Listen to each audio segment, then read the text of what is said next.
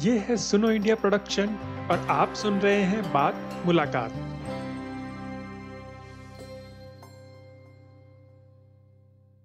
तेईस वर्षीय अमित 2017 में गिरफ़्तार होने से बाल बाल बचे थे।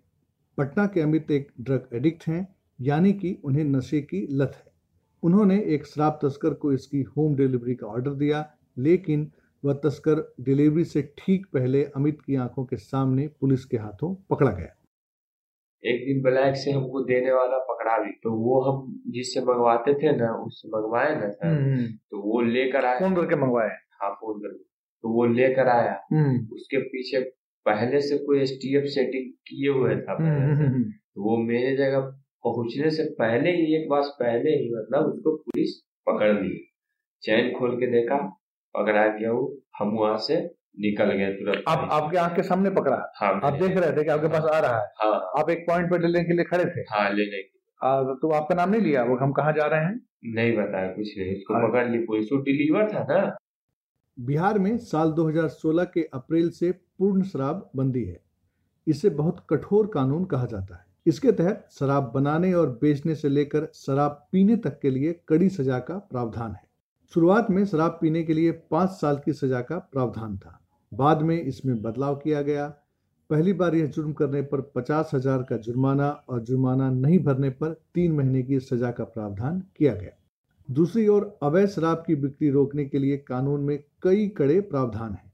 जैसे कि जहरीली शराब पीने से मौत होने पर शराब बनाने और बेचने वालों को मौत की सजा तक का प्रावधान है। जिला अदालतों द्वारा ऐसी सजा सुनाई भी गई है।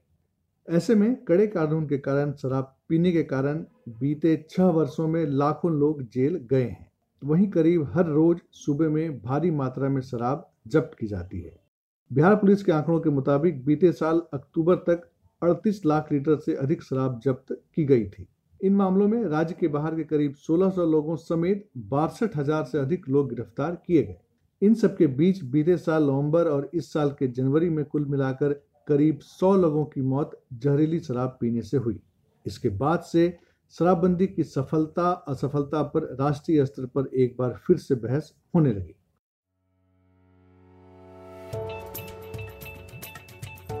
नमस्कार, बात मुलाकात के इस एपिसोड के साथ मैं हूँ मनीष शांडिल्य। बिहार में लगभग छह सालों से लागू शराबबंदी कानून मुख्य रूप से शराब के नशे से लोगों को पूरी तरह दूर करने में मदद के लिए लागू किया गया था।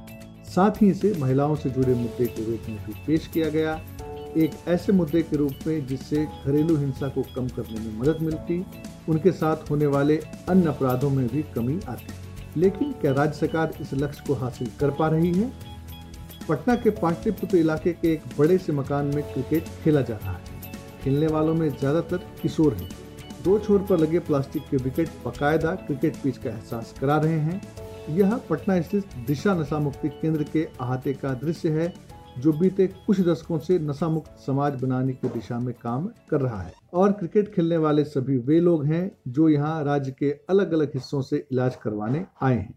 बिहार का शराबबंदी कानून अपने मुख्य मकसद को पाने में कितना कामयाब है, यह समझने के लिए ऐसे केंद्र से बेहतर शायद ही कोई जगह हो।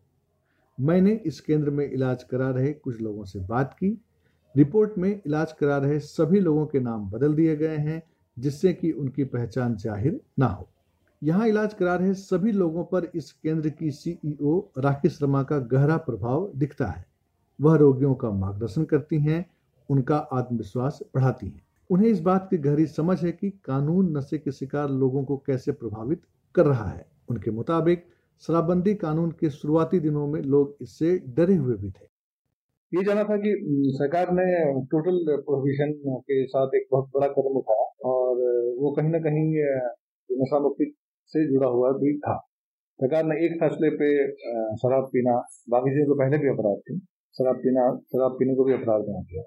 तो क्या ये नशा मुक्ति की ओर बढ़ने का एक व्यवहारिक कदम था या कुछ और तरीके होते जो ज़्यादा व्यवहारिक और मजबूती तरीके से जिनके सहारे इस, इस दिशा में बढ़ा जा सकता जब ड्राई स्टेट की बात करें तो सरकार ने इनिशियल स्टेज में उन्हें आके पार्शल बैन कर दिया। फिर उन्होंने कंप्लीट बैन करा दिया। अचानक। वो इसलिए भी हुआ क्योंकि हो सकता है उनके कुछ ऑपोजिशन में कुछ जो भी वजह रही जो भी वजह तो ये स्टेप तुरंत हुआ। उसके लिए सरकार भी अपना रेडी तैयार नहीं।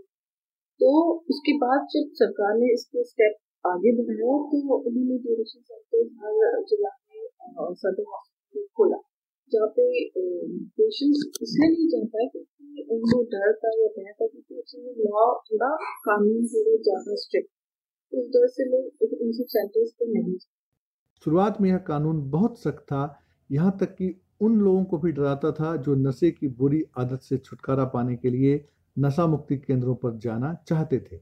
जेल जाने का डर लोगों को इन केंद्रों से दूर रखता था। हम यहाँ पे यूज़र्स और अब्यूजर्स का डिफ्रेंशिएट करना चाहेंगे, क्योंकि यूज़र्स है कि सोशल ड्रिंकर्स जो ओकेजनली ड्रिंक करते हैं, जो शाम में एंटरटेनमेंट में ड्रिंक करते हैं, उनका लिमिट्स है कि हम एक पैक लेंगे दो पैक लेंगे and they get it off लेकिन जो अब्यूजर्स है, जिनको डेली चाहिए, उनकी तो नीड बढ़ जाएगी। अगर वो नशा छोड़ेंगे तो ऑब्वियसली उनकी नीड बढ़ेगी। और अगर वो चीज़ नहीं मिलेगा तो फिर वो स्विच ओवर ऑफ़ ड्रग्स जिसको कहते हैं कि वो एक नशा छोड़ के दूसरे नशे की नीड बढ़ेगी। तो ये कॉमन सा सिनारियो है, क्योंकि मैं इतने साल से काम करी तो शुरू में हमारे पास ड्रग्स यूज़र्स ही ज़्यादा आते थे, लेकिन विगत दस साल में फिर चेंज ओवर हो गया, क्योंकि अल्कोहल बहुत चीप हो गया, शराब बदली हुई तो अगर हम उसका जो यूज़र्स हैं, जो अब्यूजर्स हैं, उनकी बात करें उनको अगर हम ट्रीटमेंट देंगे नहीं तो उनका तो विड्रॉल होगा, और विड्रॉल को केटर करने के लिए वो फिर कोई और नशा करेंगे। तो उस समय जब अल्कोहल बंद हुआ तो मान लीजिए अगर हम 300 केसेस देख रहे थे तो वो घट के डेढ़ सौ हो गया। एक दो महीने। तो लगा कि इफ़ेक्ट अच्छा जा रहा है। उस समय लॉ भी थोड़ा स्ट्रिंजेंट था पेनलाइज बहुत था, लोग डर से नहीं कर रहे थे। लेकिन बाद में फिर धीरे धीरे क्योंकि हम लोग इस फ़ील्ड में इतने सास है तो हमें पता था कि ये बाद में स्विच ओवर होगा। और वो स्विच ओवर होना शुरू हो गया और बाद में गांजा लोग केसेस जो है बढ़ने लगे। और गांजा लेने के बाद अभी तो फुल ऑन मतलब हेरोइन और इस तरह के केसेस ही ज़्यादा आ रहे हैं। और उसके बाद स्मैक फिर इंजेक्शन टैबलेट्स ये सारी चीज़ें भी पॉली ड्रग जिसको हम कहते हैं कि नशा कुछ भी मिल जाए वैसे बंदे होते हैं जो नशा से तो इतना डिपेंडेंट रहते हैं कि उनको कोई भी नशा मिल जाए तो वो कॉम्बिनेशन ऑफ़ ड्रग्स ले लेते हैं तो कभी कभी वो बहुत फैटी भी हो जाता है बहुत लोगों की जान चली जाती है तो मतलब आप ये कह रही हैं कि शराबबंदी के बाद जो शराब सेवन करने वाले से जो पीड़ित थे वो केसेस तो अपनी जगह हैं ही हाँ। इसके उलट, जो बाकी नशे होते हैं, जो कि ज़्यादा ज़्यादा फैटल होते हैं, ज़्यादा नुकसानदेह वाले होते हैं, वो उसकी तादाद बढ़ गई है. क्योंकि मार्केट ओपन हो गया ना, बस ये हमारा बिहार स्टेट मार्केट हो गया ड्रग पेडलर्स के लिए। तो ड्रग इन कर गया। 2018 से अभी के केसेस में तो अधिकतर हम ड्रग यूज़र्स ही देख रहे हैं, क्योंकि मार्केट में ड्रग्स पूरा इन्फ्लो कर गया। अच्छा हम रोके थे शराब के हमारे नई जनरेशन को पता ही नहीं होगी शराब क्या है। लेकिन क्या हो गया नई जनरेशन जो है वो सारा ड्रग यूज़र्स में हो गया क्योंकि अधिकतर बच्चे सोलह से पच्चीस साल के जो उम्र के बच्चे हैं वो सब नशा में ड्रग्स ही यूज़ कर रहे हैं। हाँ। जो कि एक्सपेंसिव भी है और बहुत डेंजरस है क्योंकि उनकी बॉडी डिमांड जो है वो बहुत ज़्यादा क्रेविंग करता है। अल्कोहल पी के हो सकता है आप एक हैंगओवर में नेक्स्ट मॉर्निंग में रहेंगे। बट इसका जो क्रेविंग रहता है, वो इतना सीवर रहता है कि वो फिर अपने अलग नेक्स्ट डोज के लिए वो तैयार होता है। और वो अगर पैसे नहीं मिले तो वो कुछ भी कर सकते राखी विभिन्न जेलों में जाकर भी नशे के शिकार लोगों की काउंसलिंग करती हैं। उन्होंने देखा कि शराबबंदी कानून के बाद जेल ऐसे लोगों से भर गए जिन्हें इस कानून के तहत गिरफ़्तार किया गया था। मैं क्योंकि जेल में भी वर्क करती हूँ तो मुझे जेल का भी दिखा कि बहुत सारे केसेस जो है वो अचानक सिर्फ़ अल्कोहल में बढ़ गए। तो मेरा ये कहना है कि उस समय जो लॉ बना था थोड़ा सा थोड़ा क्या बहुत ज़्यादा ही स्ट्रिंजेंट था और जिस फैमिली को ही पैनलाइज कर देंगे, घर को सील कर देंगे तो लोग डर से बहुत ज़्यादा उस चीज़ को अवॉइड कर रहे थे कि ऐसा कुछ नहीं हो जाए, किसी किसी दुश्मनी निकालनी तो वो भी वो कर दी। क्योंकि जेल में मैं देख रही थी, अगर आप एक जो जिनका मतलब मान लीजिए शराब करना ही उनका पेशा है तो उनके लिए आपने कोई ऑल्टरनेटिव ढूंढा नहीं, उनके लिए कोई योजना अब वो क्या हो रहा है कि फादर अगर जेल जा रहा है तो बेटा बेच रहा है, बेटा जब आ रहा है तो फादर बेच रहे हैं मतलब वो इन आउट हो रहे हैं और वो बेचना बंद नहीं कर रहे, क्योंकि वो कह रहे मेरा यही रोजी रोटी, हम कैसे छोड़ेंगे? और दूसरी बात हमारी, क्योंकि एडिक्ट्स लोग भी रहते हैं तो अच्छे अच्छे एडिक्ट जो मतलब घर के हैं, वो भी जेल में चले गए।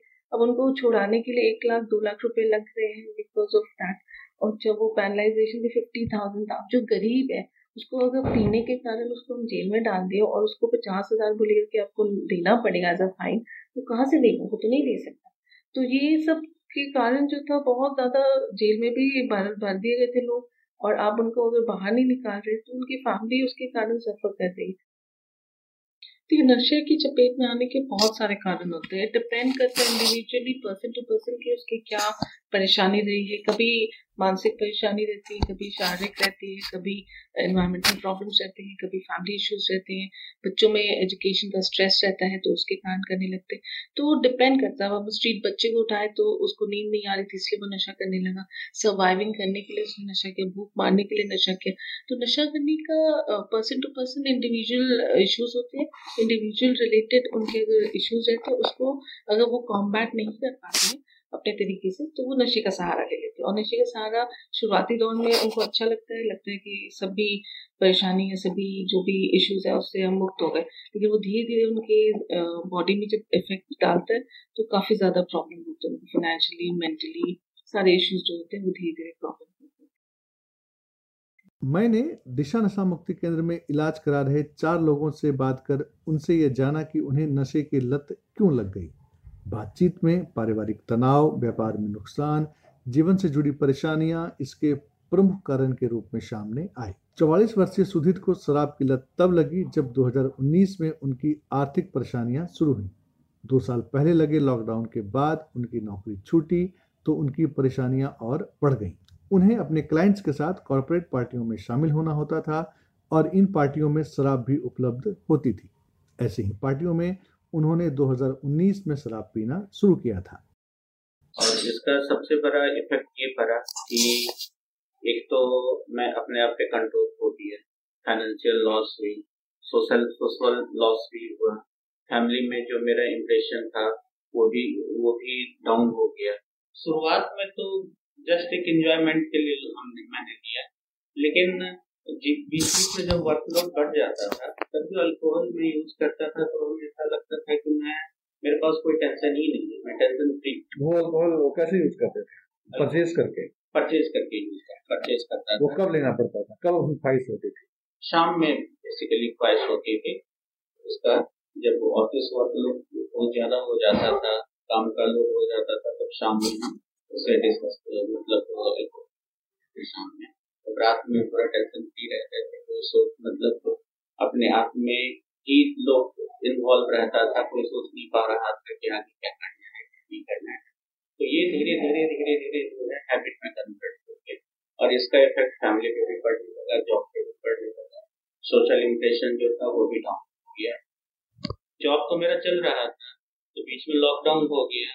लॉकडाउन होने के चलते सारा काम बंद हो गया। जितने भी ट्रेनिंग सेशंस वगैरह थे, सारा फिर मैंने उस जॉब को छोड़ दिया। अमित का मामला कुछ दूसरा था, जिनकी आप बीती आपने इस रिपोर्ट के शुरू में सुनी। उनके अपने पिता के साथ संबंध बढ़िया नहीं थे, और ऐसे में एक दिन जब उनकी पिता के हाथों पिटाई हुई तो उन्होंने शराब पीना शुरू कर दिया। वे अपने माता पिता की सबसे छोटी संतान हैं। उनका ताल्लुक एक मध्यवर्गीय परिवार से है। मैट्रिक तक पढ़े अमित ने पहली बार साल 2016 के शुरुआत में शराब पी थी और बहुत जल्दी उन्हें इसकी लत लग गई। वहीं दूसरी ओर 2016 के अप्रैल में बिहार के मुख्यमंत्री नीतीश कुमार ने पूर्ण शराबबंदी की घोषणा कर दी। सोलह जब आया ना सर सोलह आया तो हमको पिताजी कोई बात लेके मारे। अच्छा। चीर में हम जाकर पिए किसी का पिए तो पीते पीते दारू हो गया दारू बंद। हम्म। नीतीश कुमार सरकार साहब ने बंद हम्म। कर दिया।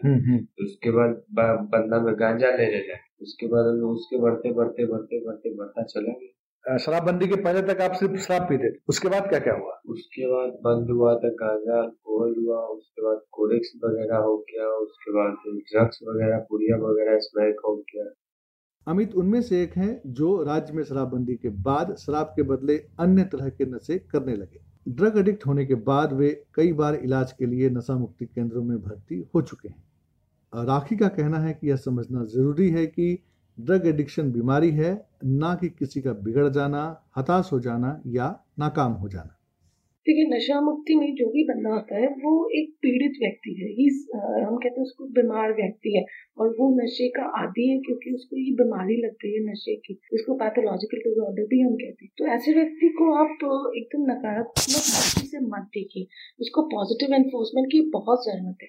वो तो ऑलरेडी एक नेगेटिव वे में अपनी लाइफ को जी रहा है। तो उसको अगर हम सही करना चाहते हैं तो हम उसे पॉजिटिव इन्फोर्समेंट जितना देंगे, उतना वो इस चीज़ से बाहर निकल पाएगा। शराबबंदी के बाद भी राज्य में लगभग हर रोज बड़े पैमाने पर अवैध शराब पकड़ी जा रही है। नेशनल फैमिली हेल्थ सर्वे पाँच के मुताबिक ड्राई स्टेट बिहार में महाराष्ट्र की तुलना में अधिक शराब पी जाती है। शहरी क्षेत्रों में पंद्रह साल से बड़े चौदह फ़ीसद पुरुष शराब पीते हैं। ग्रामीण इलाकों में ये आंकड़ा करीब सोलह फ़ीसदी है। लोगों तक शराब, इसका अवैध कारोबार कर रहे लोगों के ज़रिए पहुँच रहा है, जिनकी संख्या हज़ारों में है। बिहार के चंपारण इलाके के राजीव भी दिशा नशा मुक्ति केंद्र में अपना इलाज करा रहे हैं। वह शुरुआत में सिर्फ़ बियर पीते थे, शराबबंदी के बाद वे शारीरिक और मानसिक तौर पर बेचैन और परेशान रहने लगे। के बाद से जब शराबबंदी हो गई तो बियर में बंद हो गया मिलना। तो शराब मतलब मिलने लगा। तो शराब में ही ज़्यादा पानी मिला के पीता था। उसके बाद इतना अधिक पीने लगा कि सामाजिक मतलब प्रतिष्ठा जो है मेरी, वो चली गई। मतलब बेचने वाले बहुत सारे थे, जिनको हम जानते थे। और जिनका दुकान था, जो दुकान शराबबंदी के पहले जो शराब बेचते थे लाइसेंस पे तो उसमें एक स्टाफ लोग ही ये सब काम करने लगे। तो वो हम जानते थे तो उन लोगों से संपर्क था पहले से। हम बोले कि हमको शराब चाहिए तो वो देते। थे राज्य में लोगों ने अवैध रूप से शराब खरीदने के कई तरीके खोज निकाले हैं। सुधीर बता रहे हैं कि कैसे वह पुलिस की निगाहों से बचकर शराब खरीदते थे। होते थे जो सप्लाई करते थे छुपा करके लाते थे। हमें भी तो ले जाना पड़ता था छुट्टी ले जाना पड़ता था। गाड़ी में छुपा के ले जाते थे बाइक में छुपा के ले जाते थे। जनरली पब्लिक का ज़्यादा यूज़ करते थे। ऑटो वगैरह का यूज़ करते थे ज़्यादा क्योंकि इसमें चेकिंग कम होता है बाइक हो हो ज़्यादा होता यदि मैं अल्कोहल अपने साथ बैग ले जा रहा हूँ बेसिकली जो पब्लिक ट्रांसपोर्ट होते थे उसका यूज़ करते थे चेकिंग ना हो और उससे बचते जानकार बताते हैं कि शराबबंदी के बाद भी थोड़ा जोखिम उठाकर तस्करों के ज़रिए शराब मिल जाती है। हाँ चाहे देसी दारू हो या अंग्रेज़ी शराब, अब यह पहले के मुकाबले करीब दो गुनी कीमत पर मिलती है। यानी कि शराब पीने वालों को अब पहले के मुकाबले बहुत अधिक खर्च करना पड़ता है। राखी ने मुझे बताया कि उनके केंद्र में आने वाले लोगों में शुरुआती कुछ दिनों में विथड्रॉल के गंभीर लक्षण होते हैं। विथड्रॉल यानी कि नशा नहीं मिलने के कारण शारीरिक और मानसिक तौर पर बेचैन और परेशान रहना। मरीज़ को इलाज शुरू होने के बाद सामान्य होने में लगभग आठ दिन लगते हैं। इस कठिन समय के बाद वे इलाज से जुड़ी दैनिक गतिविधियों में खुद को शामिल करना शुरू कर देते हैं। वे योग या मार्शल आर्ट जैसे शारीरिक गतिविधि से लेकर अन्य मनोरंजक गतिविधियों में व्यक्तिगत और सामूहिक दोनों रूप से शामिल होते हैं। गौरव का कहना है कि दिशा नशा मुक्ति केंद्र आने के बाद उनका स्वास्थ्य बेहतर हो रहा है। समझिए जब यहाँ हम आए थे तो मेरा वज़न चौवालीस किलो पाँच सौ ग्राम था। अभी मेरा है फिफ्टी सेवन पॉइंट एट तो सेहत सुधरी है आपकी बहुत। और वो जो बुरी आदत थी वो छूट गई। खत्म। तो इस पूरे जब जब से आपने छोड़ा जब जब पीना शुरू किया फिर छोड़ा या जब आपका ट्रीटमेंट यहाँ चल रहा है अभी तो इसमें दौरान क्या क्या चुनौती परेशानी आप सामना किए? पहले जब पीते थे ना नहीं पीते थे तो नींद नहीं आता अमित अपने इलाज के लिए तीसरी बार डी एडिक्शन सेंटर आए हैं लेकिन अब तक उनका आत्मविश्वास पूरी तरह नहीं लौटा है। वह दिशा में ही काम करना चाहते हैं। यहाँ पे यहीं पे क्यों काम करना चाहते हैं? क्योंकि छूटा रहेगा ना सर। अच्छा। कुछ छूटा रहेगा ना सिगरेट वगैरह टोटल चीज़ छूटा रहेगा। अच्छा आपको डर है कि आप बाहर निकलेगा तो फिर नशा करने लगेगा। यहाँ है कि दो महीना तक नहीं करते हैं। बाहर जाते हैं तो दो महीना रुक जाते हैं तीन महीना उसके बाद हो जाता है कभी सिगरेट तो कभी ये। कैसे होता है? देख करके या दोस्त आप लोगों को बोलता है कैसे वो कैसे नशा करने लगते हैं आप? अपने से मन में ख्वाहिश होती है? नहीं अपने से मन में ख्वाहिश नहीं कभी कोई भेंट भेंट हो गया दोस्त वगैरह वो दे दिया। ये ना नहीं बोल पाते। ना नहीं बोल पाते। नशे के शिकार लोगों को इस बीमारी से बाहर निकालने के लिए मनोचिकित्सीय और मेडिकल सपोर्ट की ज़रूरत पड़ती है। नशा विमुक्ति केंद्र शराबबंदी और नशाबंदी की सफलता का बुनियादी उपाय माने जाते हैं। लेकिन एक्सपर्ट और रिपोर्ट्स बताते हैं कि शुरुआती पहल के बावजूद अब ऐसे लोगों को बिहार सरकार से पर्याप्त मदद नहीं मिल पा रही है। अखबार दैनिक भास्कर ने बीते साल नवंबर में नौ जिलों की अपनी ग्राउंड रिपोर्ट के आधार पर ऐसा दावा किया था।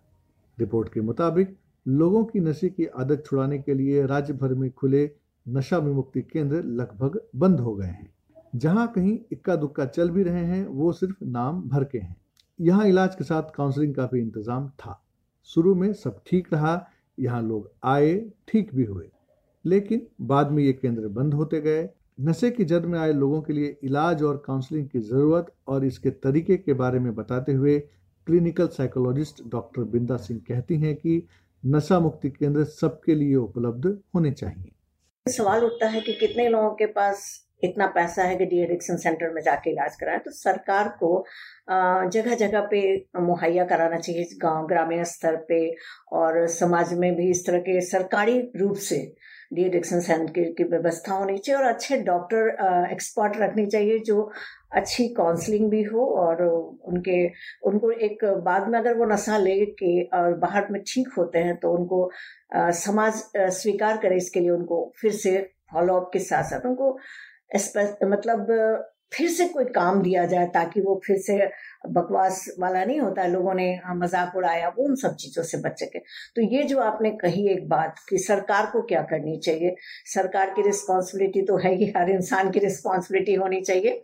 पर सरकार की रिस्पॉन्सिबिलिटी होनी चाहिए कि थोड़ा डी एडिक्शन सेंटर को थोड़ा सस्ता और सुलभ। और सबके लिए डॉक्टर बिंदा आगे कहती हैं कि सरकार को न केवल शराब की लत, बल्कि अन्य प्रकार के सभी नशे से लोगों को दूर करने और बचाने के लिए गंभीर प्रयास करने चाहिए।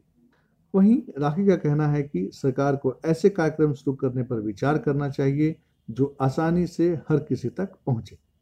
तो अवेयरनेस भी बहुत ज़रूरत है, उसके अलावा जो लोग यूज़र्स हैं, उनके लिए भी आप प्रोग्राम्स डिज़ाइन कर सकते हो पंचायत लेवल में, सब लेवल में, कि वहाँ आइडेंटिफाई करें, भाई ये ये लोग नशा करते हैं, उनके लिए आप सामूहिक रूप से बैठक हो सकती है। वैसे लोग बैठक करके एक दूसरे की स्टोरी जान के कि क्या वजह है, क्यों नशा करता है, कैसे इस नशे से मुक्ति उसको मिले, उसके बारे में आप कर सकते हो। जैसे जब कोविड का प्रॉब्लम आया तो हमारे बहुत सारे माइग्रेंट लेबर्स जो है वो बिहार आ गए। अब वहाँ वो दूसरी स्टेट में नशा करते थे। यहाँ आके उनको नशा नहीं मिल रहा था तो उनको विड्रॉल हो रही थी। जैसे पंजाब में बहुत सारे हमारे भाई पंजाब काम करते वहाँ पे पंजाब में भी क्योंकि नशा का बहुत ज़्यादा प्रॉब्लम है तो गवर्नमेंट ने बहुत सारे विड्रॉल मेडिसिन जो है, वो फ्री डिस्ट्रीब्यूशन उनका रहता है और वो उसको यूज़ करते हैं, जाकि उनकी क्रेविंग नहीं हो। तो वो बंदे यहाँ आ गए तो बोले, यहाँ मैडम बताइए कि यहाँ पे कहाँ ऐसे मेडिसिन मिल सकते तो हमारे स्टेट में वो अवेलेबल नहीं था। तो हम उनको बता भी नहीं सकते थे कि आप यहाँ जाइए और वहाँ पे आपको मिल जाएगा। So these are the intervention program जो गवर्नमेंट को करनी चाहिए, ताकि वैसे लोग जो यूज़ कर रहे हैं, वो कम हो अपने यूज़र्स को कम करें। उसके अलावा वो अपने रोज़मर्रा का काम भी कर पाए।